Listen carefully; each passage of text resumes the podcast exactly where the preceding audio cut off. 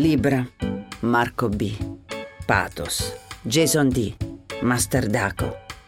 Sembrano nomi di trapper, ma sono di scopatori. Senza autotune, ma con la partita IVA. Hanno 20, 30, 40 anni, tanti anche cinquantenni. A ogni donna corrisponde un gigolò. La sua felicità sta nell'incontrarlo recita il banner pubblicitario del più importante sito specializzato nella promozione di maschi italiani prestanti. L'estetica del sito parrebbe rispecchiare lo spirito dei maschi in vetrina, elegante e caro. 3.600 euro è il costo per promuovere per un anno un profilo pubblico da gigolò che prevede un testo di presentazione, una galleria fotografica e soprattutto il numero di telefono. Sul sito sono presenti 3.752 profili attivi. Le donne in Italia sono quasi 31 milioni, quindi la premessa promessa iniziale che ad ognuna di essa corrisponda un gigolò può essere vera, ma impossibile da realizzare. Incrociando questi numeri con altri siti di escort uomini, sembrerebbe che in Italia ci siano circa 5.000 gigolò. Gigolò, dal francese gigueur colui che nell'antichità danzava la giga, un ballo popolare gioioso e svelto. Sarebbe traducibile con saltellante. Colui che saltellava accompagnando la dama nella suddetta danza a pagamento. Nell'accezione moderna, il gigolò è un uomo che si prostituisce. Lo sentiamo chiamare toy boy, fidanzato in affitto, accompagnatore, escort uomo, prostituto, marchettaro, sex worker. Verrebbe da dire colui che saltella da un letto all'altro delle sue dame, colui che le accompagna per mano nella danza dei sensi, nella danza dei piaceri carnali. Di sicuro una danza gioiosa e auspicabilmente non troppo svelta, specie per chi paga. Letteratura e cinematografia ci restituiscono due immagini ben stereotipate del gigolò. Da una parte il giovane omosessuale bello e dannato, alla ricerca di un riscatto sociale, alla ricerca dell'amore vero, del pentimento, della redenzione. Dall'altra parte un uomo eterosessuale sofisticato, seducente, pronto a realizzare le fantasie più recondite e a soddisfare le voglie di donne sposate, ricche, annoiate e trascurate dai mariti sempre in viaggio d'affari. Attraversando questi due immaginari, riconducibili al marchettaro pasoliniano e all'accompagnatore raffinato di American Gigolo, possiamo ricostruire una storia della prostituzione maschile che è sempre andata di pari passo con quella femminile, anche se meno raccontata o comunque narrata sempre e solo da una prospettiva omosessuale. Notizie storiche sui prostituti ci arrivano già dall'antichità classica, ma quello che ne viene fuori anche da una superficiale osservazione del fenomeno, è che la prostituzione maschile non ha mai subito né subisce la stessa stigmatizzazione sociale riservata a quella femminile. Nel sentire comune, una prostituta è colei che esercita la professione, mentre un prostituto, al massimo, è un omosessuale che rilascia prestazioni occasionali. Mentre per la donna si ha una identificazione nel mestiere, per l'uomo si ha una identificazione errata nell'orientamento sessuale. E poi nella percezione comune c'è sempre il solito problema del doppio standard della morale sessuale. Gli atteggiamenti considerati libertini sarebbero giustificabili e più accettati se messi in atto dall'uomo e condannabili se praticati dalla donna. Sex work maschile e sex work femminile sembrerebbero avere in comune oggi, nell'internet era, lo stesso modello di autopromozione sia delle prestazioni sessuali, sia di un immaginario erotico, dal momento che tra i servizi offerti configurano anche pratiche che nulla hanno a che fare col sesso carnale. Li vediamo infatti vendere intimo usato, scarpe consumate, li vediamo fare spettacoli in webcam, sexting nelle chat erotiche, scattare foto di feticci come piedi e calzini.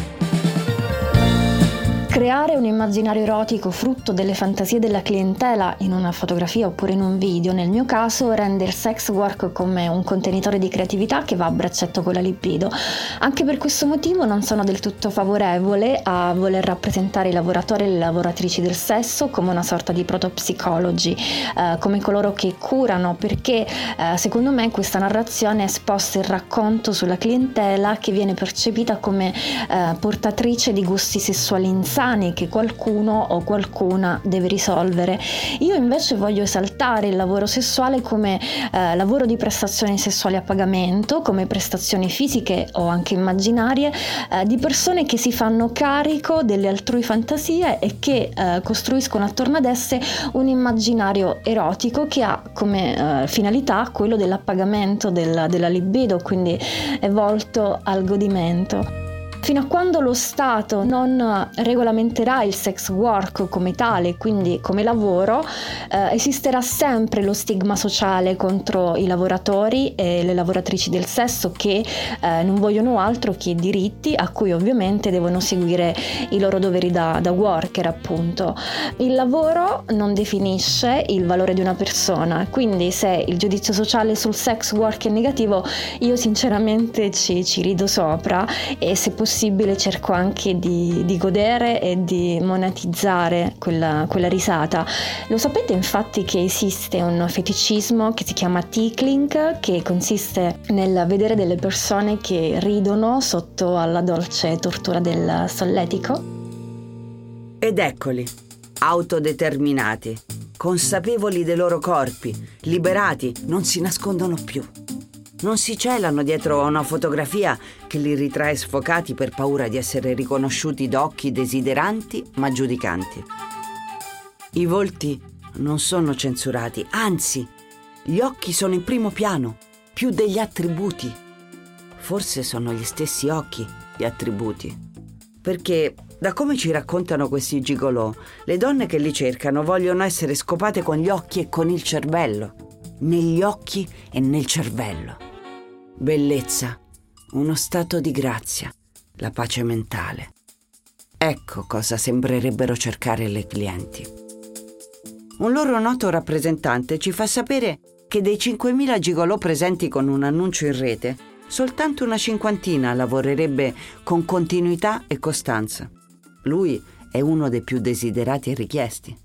Non facciamo fatica a crederci.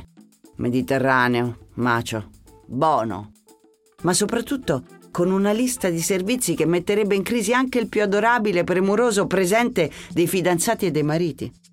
Weekend impregnati di romanticismo, tra chalet di montagna e gite in barca. Una serata a teatro, una ricorrenza speciale come il pranzo di Natale in famiglia, perché sì, i gigolò si affittano anche come finti fidanzati e anche ancora come finti amanti per far ingelosire un ex interpretano personaggi inventati così da poter accompagnare la clientela ad ogni tipo di evento, dalle feste con gli amici alle cene aziendali. Studiano giochi di ruolo che li vedono dominanti o sottomessi, promettono calore, passione, giocosità, piacere. Sono life coach del sesso promettono alle donne crescita emotiva e consapevolezza dei propri corpi, consapevolezza di come si esplorano, di come gli si dona piacere. Le didascalie che accompagnano le foto in cui si vendono sono dei veri e propri spot motivazionali che risuonano più o meno così. Vivi, amati, rispettati. Commetti il più vecchio dei peccati nel più nuovo dei modi. La vita è un libro. Gira pagina con me. Il mio motto è questo, prima lei, poi io. Uno così vorremmo incontrarlo sempre davanti a noi, in fila alla cassa di un supermercato. Promettono questo e sopra ogni cosa promettono e concedono senza il minimo sforzo quello che effettivamente si cerca da questi incontri, discrezione e segretezza. Professionalità, appunto. L'essenza dell'esistenza stessa del gigolò ti coccolo per quella volta e poi sparisco, almeno fino a quando non mi richiami. A ricordarci che la sessualità è un bisogno fisiologico che accomuna tutti gli esseri viventi e che tutti e tutte hanno diritto a una vita sessuale, è il servizio offerto per le persone con disabilità psicomotorie. Infatti alcuni gigolò presenti sul sito si offrono a titolo gratuito come figura di assistente sessuale come supporto per una libera espressione del piacere per chi pare essere condannato, anche dalla società, a non viverne affatto. Se lo Stato per queste persone è assente, ecco allora i sex worker. Offerto praticamente da tutti e quindi immaginiamo molto richiesto, è invece il servizio cosiddetto speed gigolò, che vuol dire proprio gigolò per una sveltina. Ron, alias, promettente gigolò da sveltina, presenta questa pratica con una certa cognizione di causa, riassumibile più o meno così. Donna, sappi che avere voglia di fare sesso occasionale, così come fanno gli uomini, anche se sei sposato o comunque già impegnata, è del tutto normale. Le convenzioni sociali e la rigida educazione che hai subito ti hanno impedito di ascoltare i tuoi più intimi desideri, così da vergognartene, da reprimerli. Se hai un'improvvisa voglia di fare sesso, ma non vuoi uomini che già conosci perché ti giudicherebbero male, telefonami. Ti aspetterò in una stanza di motel, meglio se di periferia. C'è chi cerca uno sconosciuto da sveltina, quindi, di cui sa solamente il nome inventato. C'è poi la workaholic, la donna ostaggio del proprio lavoro, che non ha tempo di flirtare o di relazionarsi con un uomo. Ne abbiamo un chiaro esempio in uno dei sei episodi della serie dove il nostro Alfonso sarà alle prese proprio con una cliente troppo appigliata alle soddisfazioni ricavate dal suo lavoro di chef stellata. Sempre in cerca della perfezione, poiché sempre sotto esame della critica culinaria, la cliente chef vegana la vedremo protagonista di un intrigante gioco erotico proprio nella sua cucina. Tra primi piatti stellati, vino, farina e la complicità gioiosa del nostro gigolò per caso. Abbiamo ancora chi sta affrontando un divorzio e che ha bisogno di una spalla su cui piangere mentre riceve un orgasmo. C'è chi soffre di complessi per l'aspetto fisico, chi una vita sessuale non l'ha proprio mai ancora avuta Esatto, tra i servizi offerti c'è anche quello del gigolò sverginatore. C'è chi deve voltare pagina, scopare per dimenticare.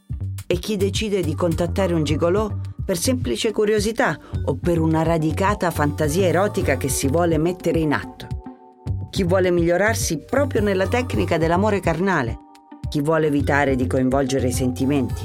Chi vuole escludere a priori una dipendenza emotiva c'è chi soffre di solitudine, ma non di una solitudine fisica. In anni di attività come sex worker mi sono convinto che le persone che cercano questo tipo di servizi non cerchino esclusivamente il sesso, ma siano persone sole, non sole fisicamente, spesso hanno compagni, marito, moglie, sono soli nei desideri e nelle fantasie perché non riescono a condividere determinate voglie immaginari con i loro partner. Molti pensano che nelle relazioni con i sex worker il sesso sia centrale, ma mi sento di dire dopo tanti anni che non è proprio così. Certo, c'è un pagamento per delle prestazioni sessuali, ma non è sempre così scontato. C'è una condivisione di solitudini, per esempio. Mi capita di accompagnarla a delle cene, a delle serate, che poi si concludono con il sesso, ma non è il punto centrale. Il tema è quello della solitudine e dell'accoglienza delle proprie debolezze, che è ciò che queste persone cercano. E c'è ancora chi, al pari degli uomini, che si rivolgono alle professioniste del piacere per adulti, semplicemente vuole godere. Non solo donne timide, non solo donne age stereotipate, dall'appetito sessuale insaziabile e la ricerca del giovanotto prestante e instancabile. Sono donne comuni, dalla ventenne alla più matura. Donne in carriera, casalinghe, single, sposate. Donne finalmente emancipate che vogliono incominciare ad esserlo per ognuna di esse esiste un prototipo perfetto di maschio e ha un prezzo. Il gigolò studia i gusti della cliente, si plasma i suoi desideri al suo stile di vita. La raggiunge per tutto lo stivale, viaggia come un top manager. Valigia in mano, forse piena di boxer, calzini puliti e di olio aromatizzato per massaggi sensuali.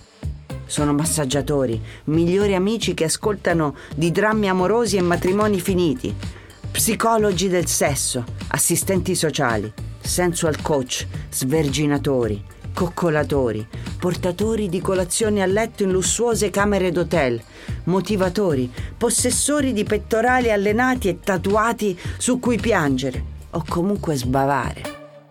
Sono amanti espertissimi. Sono 500 euro. E arrivederci e grazie. Ascolta tutte le puntate della serie in esclusiva su Amazon Music.